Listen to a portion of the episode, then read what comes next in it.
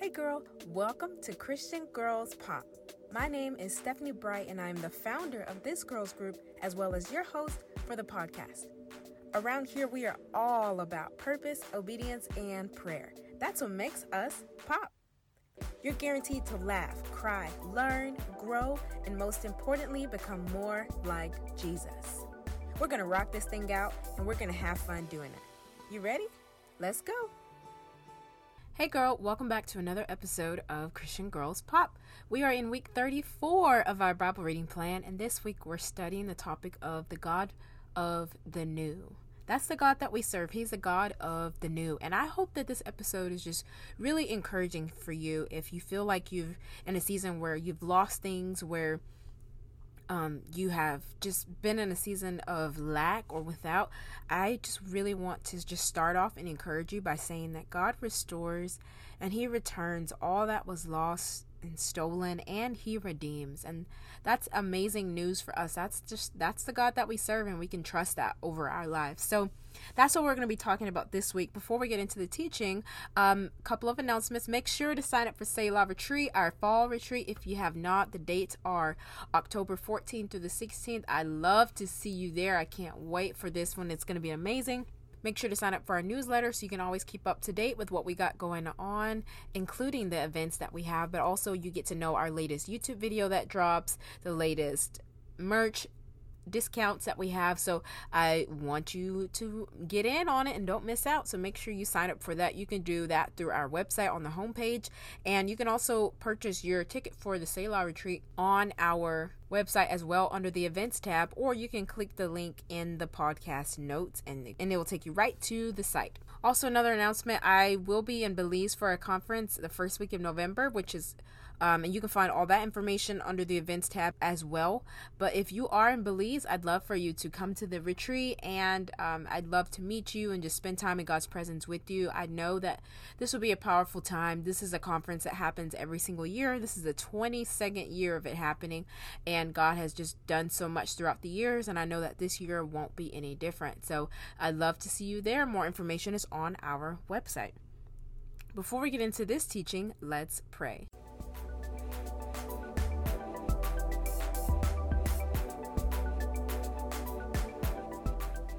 God, I thank you that you are the God of the new. I thank you that you you re- just return, you restore tenfold what was lost. And um, there's seasons of loss, there's seasons of things that are taken from us, but you always restore, you always redeem. So I thank you, God, for that. Lord, I know that we can continue to trust you. We can put our hope in you, and we can just trust that you will never fail. So thank you, Lord, for this time. We pray all these things in Jesus' name. Amen. Okay, so for week 34, we're going to be going through days 233 through day 239. So starting with day 233, which is August 21st, the reading is just Psalm chapter 78. I think this is one of the first days where there's just one chapter. Granted, Psalm chapter 78 is a longer chapter, so it makes sense, but it's just one chapter that we're reading today. Psalm chapter 78 is all about God's faithfulness and the Israelites' rebellion. And so it's just going, going history of their journey with God and how they were continually unfaithful to him. And but yet God was faithful. And y'all if that's not us I don't know I don't know what is. That's us. We're unfaithful to God a lot of times yet he still shows up on our behalf. And he is still so faithful despite our mess our ratchetness how we just we just be a hot mess sometimes. But I'm so thankful for him and just one fun fact about Psalm chapter 78 is written by Asaph, and he is author of various psalms. He's he didn't write as many as David, but he's the next author up as far as how many psalms he wrote. So that's just something to take note of for day 234, which is August 22nd, we are starting a brand new book. We're going to be starting Ezra and we're reading chapters 1 and 2, and then we're reading Psalm chapter 84 as well. So every time we start a new book, I always go through an introduction of the book. So let's talk about Ezra. So, a couple things about Ezra. Ezra and Nehemiah, which is the following book, Ezra and Nehemiah were originally one volume or one book, but then they were separated later on in translations. And so, this book is really going over what happens when the exiles return from Babylon to rebuild the temple in Jerusalem. So let's go back a little bit. Remember in Second Chronicles at the very end in chapter 36, um, King Cyrus frees the exiles. So exiles are the still the same Israelites from way, way, way back when, they were captured for a while because of all of their infidelity and how they forsook God. God gave them over to Babylon. And he's like, "Look, y'all y'all want to act like y'all know what to do?" It's kind of like when your mom is like, "Oh, you want to be grown? I'll treat you like you grown." That's basically what happened. God was like, "All right, I'm going to leave y'all be because y'all don't want to listen to me." So he lets the Babylonians take them captive. So at the end of 2nd Chronicles, the king makes a decree or a command to free them and they get to go back to Jerusalem, which is where they came from. Remember, Jerusalem is the capital of Judah, so that's all together. So now in Ezra, we're reading about what's happening as they go back from Babylon to Jerusalem. But they're not just going back to just hang out and be chill, they have to go back and rebuild the temple. And so we're going to read about how proper worship and the ceremonies associated with all of that were restored in Jerusalem once they got back there. And so uh, it's going to talk about the exiles in groups. So they didn't all come at one time. They they came in several groups and Ezra talks about 3 of those groups. And so that's what we're going to be reading here in Ezra. Ezra was a very knowledgeable scribe and so he has written this book called Ezra. So that gives you a little bit more context of what we got going on. So in Ezra chapter 1, King Cyrus um, he makes that declaration. So this was already written in Second Chronicles chapter 36. It's just written again in Ezra chapter 1 to kind of catch you up and then just go from there. So Cyrus makes this declaration, King Cyrus, he makes this command that the Israelites can return to Jerusalem and so they begin preparing to to make their journey back. And then in chapter 2, we read of the documentation of the different exiles that did go back to Jerusalem. So it's like a census, it's keeping track of who decided to go back. And as always, I know y'all's a whole bunch of names. It's not a genealogy, but it's still a lot of names. And as always, my challenge remains the same. Make sure you read those names, they're very important. So we want to make sure that we're reading them. And then in Psalm chapter 84, it's the topic of we read the, the theme of dwelling in the house of God, and that's very congruent because they're going back to the city that God prepared for them.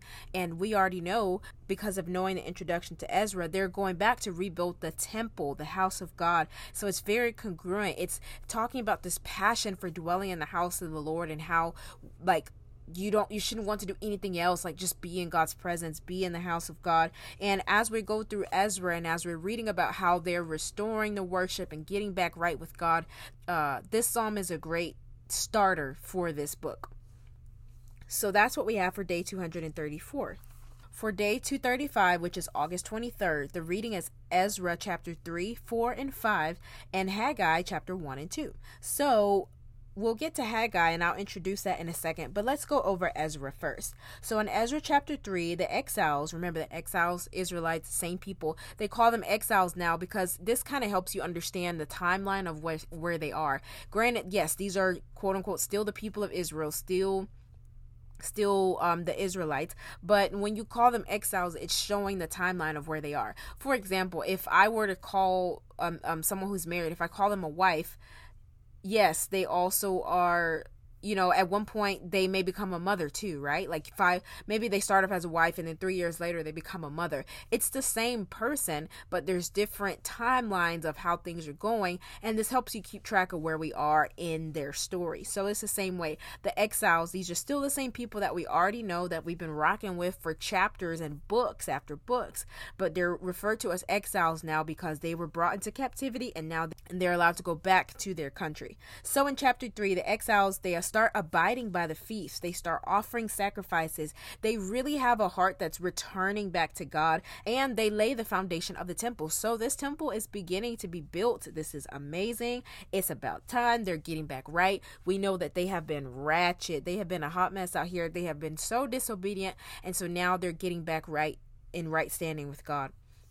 So that's chapter 3. In chapter 4, we got some drama. They have some enemies that tried to stop the temple from being built. These enemies start making false accusations against the exiles and basically trying to do everything they can to stop it. And isn't that like some of us in our own lives? Like when we're trying to start living right for God, when we're really trying to go after God and do what He's telling us to do, there's always somebody that's trying to stop it always there's always somebody that's trying to get in the way trying to bring up your past trying to make up drama do whatever they want to do in order for you not to live out God's will. And that's just like Satan, man. He's always trying to stop God's plan from coming to pass. But if we can discern that it's Satan and if we can choose to believe the truth of God and not the enemy's lies, then we will continue to press forward despite the opposition that we have against us.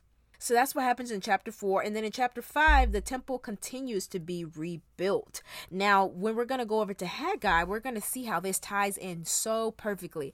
I would say this is one of the most congruent days, like the one of the most congruent uh, readings that we have in all of the plan altogether because You'll see it in a second. Let me introduce Haggai. Haggai only has two chapters. It's a very quick, very short pa- um, book in the Bible but very important, especially how it fits in with Ezra. So let's talk about Haggai. So so Haggai is the first of the prophets who actually spoke to the exiles after they returned. So very key, very important to know. And as you're reading through Ezra, you'll see that you'll see that there was a prophecy, and now we're going to basically go more into depth. So in these two chapters, Haggai delivers four different messages that he received from God that he prophesied to the exiles and his ministry was in what he was saying was and his prophecies were very focused around urging god's people to be obedient and to rebuild the temple. It's very like y'all got to get it together. You need to rebuild this temple because they hadn't. They were they got back to jerusalem but they weren't being obedient and and doing what god had commanded. And so god sent haggai. He also sent zechariah too but we're not focusing on zechariah just yet. We're just doing haggai. God was god used haggai to to bring this prophecy and to promote revival among his people. He's stirring them up, getting them back on track. And we need that every once in a while. You know, like we don't always do things right. We get off track sometimes. We need somebody to just come in and be like, hey, I need you to, baby boo boo, I need you to get it together. And that's what Haggai does. And so his first message, because remember I said he gives four messages or four prophecies. His first one is very like very it's real strong it's real challenging and the rest of them are encouraging. So he like lays down the law and then he's like you can do it. He's like get it together. Also you're doing great. So that's um what we're going to be reading here in haggai. So what happens um after haggai's prophecies the work on the temple picks back up again and it's actually completed years later so if you look at chapter 5 of Ezra in verse 1, it talks about how Haggai and Zechariah came and delivered prophecies. So they came and spoke to them. And so what we do now is like we're zooming in. So Hag uh, so chapter 5 of Ezra tells us that Haggai and Zechariah come and deliver prophecies. And now when we go over to Haggai, when we zoom in, we're actually hearing exactly what Haggai said to the people to the exiles. And I think that's just so cool. Like, this is how congruent today's reading is. So in Haggai chapter 1, he gives, like I said, that strong call, that strong challenge to rebuild the temple. And he's like, look, y'all need to be obedient. Y'all need to do what God is telling y'all to do and rebuild this temple. They were living in nice houses. They were living, quote unquote, their best life, but the temple of God was still a hot mess. All they had was the foundation. Like they weren't putting much effort into it. And he was letting them know, like, y'all better get this, y'all better get your stuff together. Y'all better figure it out, or God is not going to keep blessing you. Like, God is about to take his hand off of you, basically, like if you don't go and, and work on his temple and so that prophecy got them going again. That that put a lie uh, that that lit a fire under them and they got back up and began rebuilding the temple again. And then in chapter 2 he delivers the rest of those encouraging message. He's letting them know like hey god is going to bless you. God sees your work. God is going to establish you. He's going to keep his promises. And so the rest of those messages are very encouraging.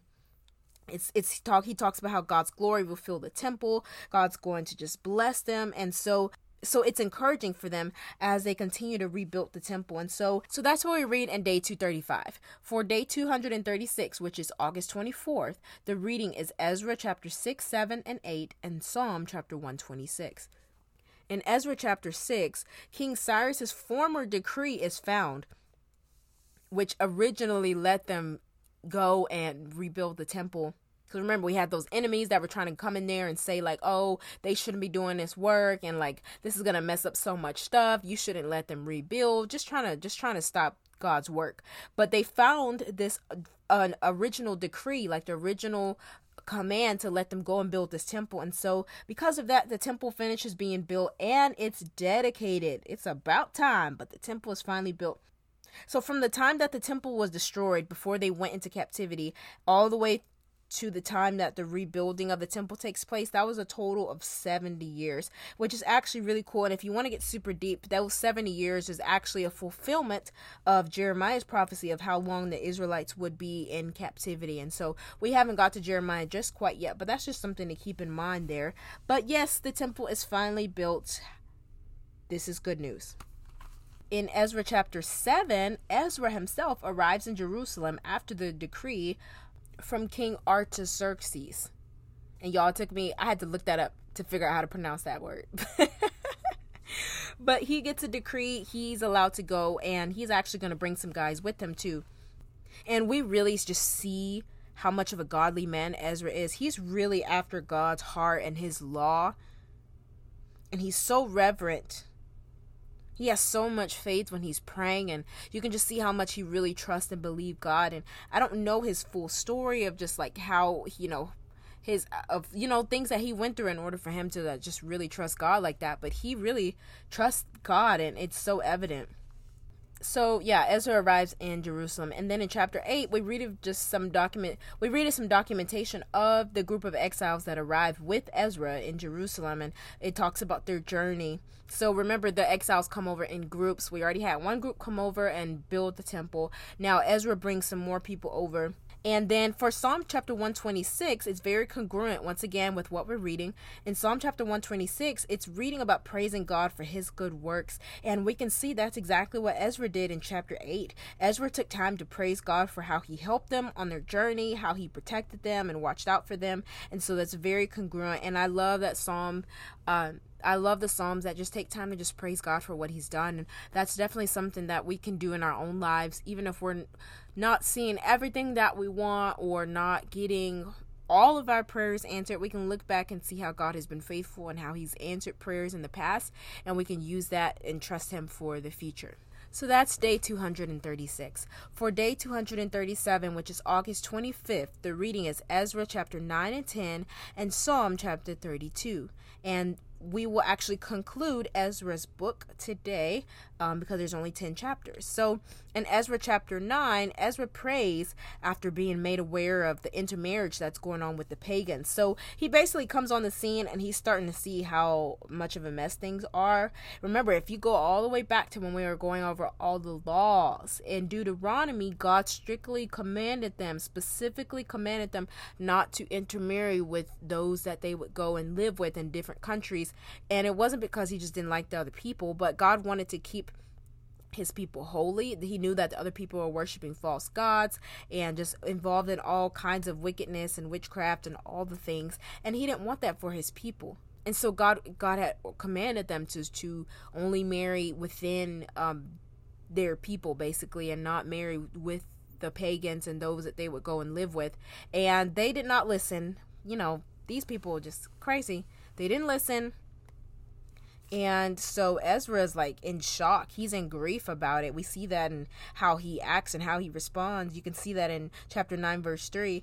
And so Ezra's just like, What in the world? Like, y'all are out here wilding out. Like, what is going on? And so in Ezra chapter 10, Ezra is praying and and his prayers lead to the exiles making an oath to put away their foreign gods and uh, their foreign wives and their, their families that they have basically made for themselves that God never asked them to do. And and so Ezra is just such a man of God. He leads the people very well. His actions, his devotion, his heart for God, it shows and it's able to help lead others into the right path. And so for Psalm chapter 32, it's congruent with what we're reading in Ezra chapter 9 and 10.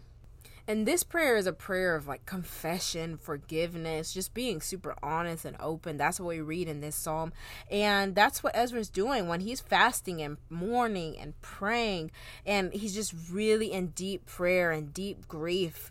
That's very congruent with what we're reading here in uh, Psalm chapter 32, and then as just acknowledging sin, all of those characteristics are in today's reading. Moving on to day 238, which is August 26th, we're starting another new book. We're reading Job, and we'll be in Job for a hot minute. Job is not a short book. So we're going to be in Job chapter 1, 2, and 3, and Psalm chapter 15. And so if you'll notice, we actually skipped over Nehemiah and Esther, but we'll we'll circle back around to those books. And so we're just following with the plan. So we're going to start off in Job. So let's give a little introduction on Job. So it's debated on who the author is. It's not officially confirmed. Um, the book of Job is the first of the poetry books in the Bible. So the books in the Bible are split up into different categories, and one of the categories or sections is poetry, and so Job is one of the first ones. In the poetry books, you have Job, Psalm, Proverbs, Ecclesiastes. These are your poetic books. And so this book is uh, a book that people will refer to when we're going over suffering and talking about suffering because this is the main book that that talks about that. And so we read of the wisdom of God, his provision, how God is good even in trials, even in suffering, and how God uses trials to strengthen the faith of his children, to purify them, to prune them and we also just see how, even in all of this, God still had control over Satan, even in what he allowed for Job to endure, which is what we're about to read. But this allows us to feel better about trusting God because we know that he still has all power. So that's a little bit of introduction on Job. So, with Job chapter 1, Job gets tested by Satan, and his children, his servants, and his livestock are all gone. So, if you've grown up in church, you've probably heard this account before, but we're obviously going to go more in detail as we go through all chapters of the book. But Job, my boy is about to go through it. My boy Job, mm-mm-mm. And we just really get to see what it looks like to endure suffering as a child of God. Like he's not just a random person that's suffering. Like he, the Bible says right off the bat, chapter one, that he's a righteous man. Like he's living for God. Like he's not he's not what his what people used to think that like you do good and you only have a good life you do bad you have a bad life you do bad things bad things happen to you like he's living for god he's doing what he's supposed to do but god allows him to be tested by satan and it just it my boy goes through it and it's interesting because the bible says that god literally offered job to satan i'm like bruh like he's like satan comes up to him he's like have you thought about Job? Like Satan didn't even ask him, like, hey, can I test Job? Because I mean, here's the cool thing is that like God has to give Satan power to even allow anything to happen, and we won't go too deep down into that, but like Satan didn't even ask him. God was just like, hey, you wanna? What about Job? You wanna? You wanna try him out? Like what? What? I'm like, Lord, please, no, please, no. but that's what happens, okay? And so Satan basically says, well, Job, the only reason that he trusts you and that he lives for you and that he blesses you and praises you is because he has all this stuff. So, because of that, God was like, okay, bet. Take all his stuff away. He's still going to bless me. And I'm like, wow, like the fact that God already knew that is just, mm, mm, mm, mm. like, I feel sorry for Job, right? But it's also like imagine God trusting you so much that he knows that he can take everything away and you'll still bless him and you'll still praise him. That's crazy that's uh, just an amazing testimony. So that's what happens in chapter one. In chapter two, Job gets tested again. Now he gets boils, like real bad sores all over his body. And his wife is like, Job, just curse God. Like, get this over with. Like, what in the world? This is a hot mess. But Job's like, no, like, I, the God gives and God takes away. It is what it is. I'm still going to praise my God. Like, the, the faith of this man is amazing. But I love this part of Job. I went through a study of Job with someone I was discipling years ago, and we talked about this specific part of this is my favorite part about Job. It's not that he just went through suffering. It's not that he he blessed God while he was suffering. All of that is great, but for me, the thing that sticks out is the fact that like we see the reality of what it looks like to suffer. Like it's not just like Job didn't like cursed God and everything was amazing and he lived on happily ever after. Like no, if anything, he was just so real and this is we start seeing that in chapter 3. In chapter 3, God uh Job curses the day he was born. He doesn't curse God. Let's clarify that. He never curses God. But he's like, "Man, I wish I was just never born. Like this is awful. I've lost everything. I got my skin is like super gross." He talks about like how there's like worms crawling all over him and stuff like he is just nasty. Like that's the best way to put it. He's nasty. He's heartbroken. He's grief. Like he he's just in a state of grief. He's just really struggling. And so now he's just like God, like why? Like he doesn't curse God, but he's just really trying to figure out like what did I do? Like and I get it, but like that's my favorite part about this whole book is the fact that we can be real with God. Like we don't have to act like we're we're not having a hard day or a hard time. And I love that about God. And as He is a friend that sticks closer than anyone else, we we can be real with Him. We don't have to try and fake it. He already knows how we feel anyway. Like we don't have to put on a show like we may put on for other people. He really knows what's going on and we can just be honest and he's not offended by it he's not concerned by it now after a while like if we're just straight up doubt like questioning everything about him like he's gonna he's gonna let us know what's up but he's really present he's really understanding and he will understand like when you're when you're just not feeling it so that's um, Job chapter 1, 2, and 3. And then in Psalm chapter 15, it's talking about those who walk blamelessly and live righteously. Now remember, that's so congruent with Job. Remember, 1 1 chapter 1 verse 1 of job it talks about how he walked blamelessly before the lord. He lived a righteous life. And so this is like this is what he, he should be living his best life. Now he's not right now but it's this you see the congruency here but we're going to go through the whole story and be able to see more of job's story. And last but not least for the final reading of the week we have day 239 which is august 27th and we're reading job chapter 4 5 and 6 and psalm chapter 6 so in Job chapter 4 and 5, Eliphaz rebukes Job. So Eliphaz is one of Job's friends. He has three friends that we're going to read about and hear about their stories, but today is all about Eliphaz. So basically these friends come on the scene and they're trying to be good friends. They really are. Um but they say some stuff that like you know like when somebody's crying or something and you just like try to keep finding stuff to say and some of the stuff you're like mm, probably shouldn't have said that. That's basically what they're doing but i don't know if they realize like mm, probably shouldn't have said that. Like they just said some stuff that was like okay please stop talking. Basically they have this mentality that if you're going through a hard time it's because you sin. So they're like what's wrong job? Like what did you do? Like why did you bring all this upon yourself? And job's trying to tell them like bro i didn't do nothing. Like i, I was sitting here living my best life and then everything happened right away like if we go back a day and read chapter 1 2 and 3 we read about how god uh, all that stuff was taken away so quick, like right one after the other. His children, his livestock, the swords, everything, boom, boom, boom, boom, boom, one after the other. And so Job is just really trying to process everything, and now his friends are like basically trying to comfort him a little bit. And so he's basically saying like there's a reason why you're going through this. And so Job responds back in chapter 6 and he's just like, "Look, bro, like please stop. Like this is not it." Um and so you can see the poetry all through the conversation that he has with his friends and this goes on for chapters and chapters and chapters you will see the poetic aspect of it that that puts it into that poetry category and um, Psalm chapter 6 is also part of today's reading, which is very congruent with what we're reading in Job Psalm chapter 6 is a prayer of desperation and a plea for rescue. Like, get me out of this. Obviously, very congruent with where Job is. Remember, he just cursed the day he was born. He's really struggling. He's trying to figure everything out. I mean, like, put yourself in his shoes. Like, he went through it in every possible way. And we get to see his example of just what it looks like to be real, to be honest, to still trust God. And I don't want to spoil the ending, but to have a good ending in the end. So that's all I'm going to say. You got to stay along and keep reading to figure out what happens at the end. But that's what we have for week 34. And so now let's talk about this title, the God of the New. So going back to Ezra, remember God restored and he returned his people back to their their land, back to their city, and that was after being in captivity. We see once again right there that he's the God of the new. He returned them back. They were st- they were stolen basically from um, where they were living, they were brought into captivity, but God redeemed that time and He brought them back, and they were able to re- restore the temple.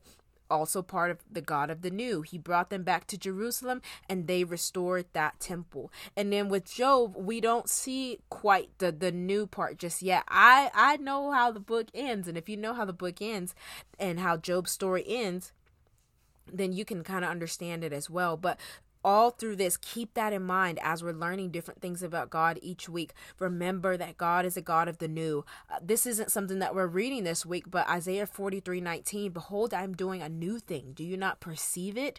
God is saying, I'm doing a new thing. I will, I'm bringing you into new.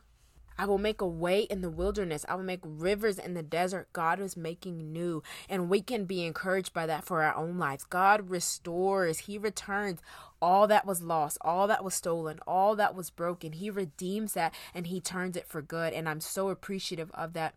There's actually a song called Ruins and it's led by Joel Barnes. And I would recommend for y'all to check that out. It's a beautiful song and it talks about exactly this God restoring and, and, and bringing things into the new. And I just want to encourage that for you in your own life, whatever that looks like. I want you to just know that God is with you, that He's for you, that He has not forgotten you or forsaken you, and He will return and restore all that was lost, all that was lacking, and He will do it double fold, tenfold. He will bring back more than you ever realized was even lost. So trust that trust that that's the god that you serve and and rock with that go with that cling to that hold on to that as your promise and and know that god will fulfill his word. So that's it for this week's readings. Thanks so much for tuning in to the podcast. If you have not already make sure you follow us on facebook and instagram at christian girls pop. You can find us on our website at christiangirlspop.com and don't forget to check out our youtube channel by searching christian girls pop if you would like to donate to this ministry you can donate on venmo at christian girls pop on Cash App at dollar sign Christian Girls Pop and on PayPal using the email address cgpopdonate at gmail.com. You also are able to donate through our website. At the top right corner, there is a tab to donate or make a pledge. Thanks so much for tuning into this week's episode. And as always, remember, Jesus already loves you so much. Don't you ever forget that.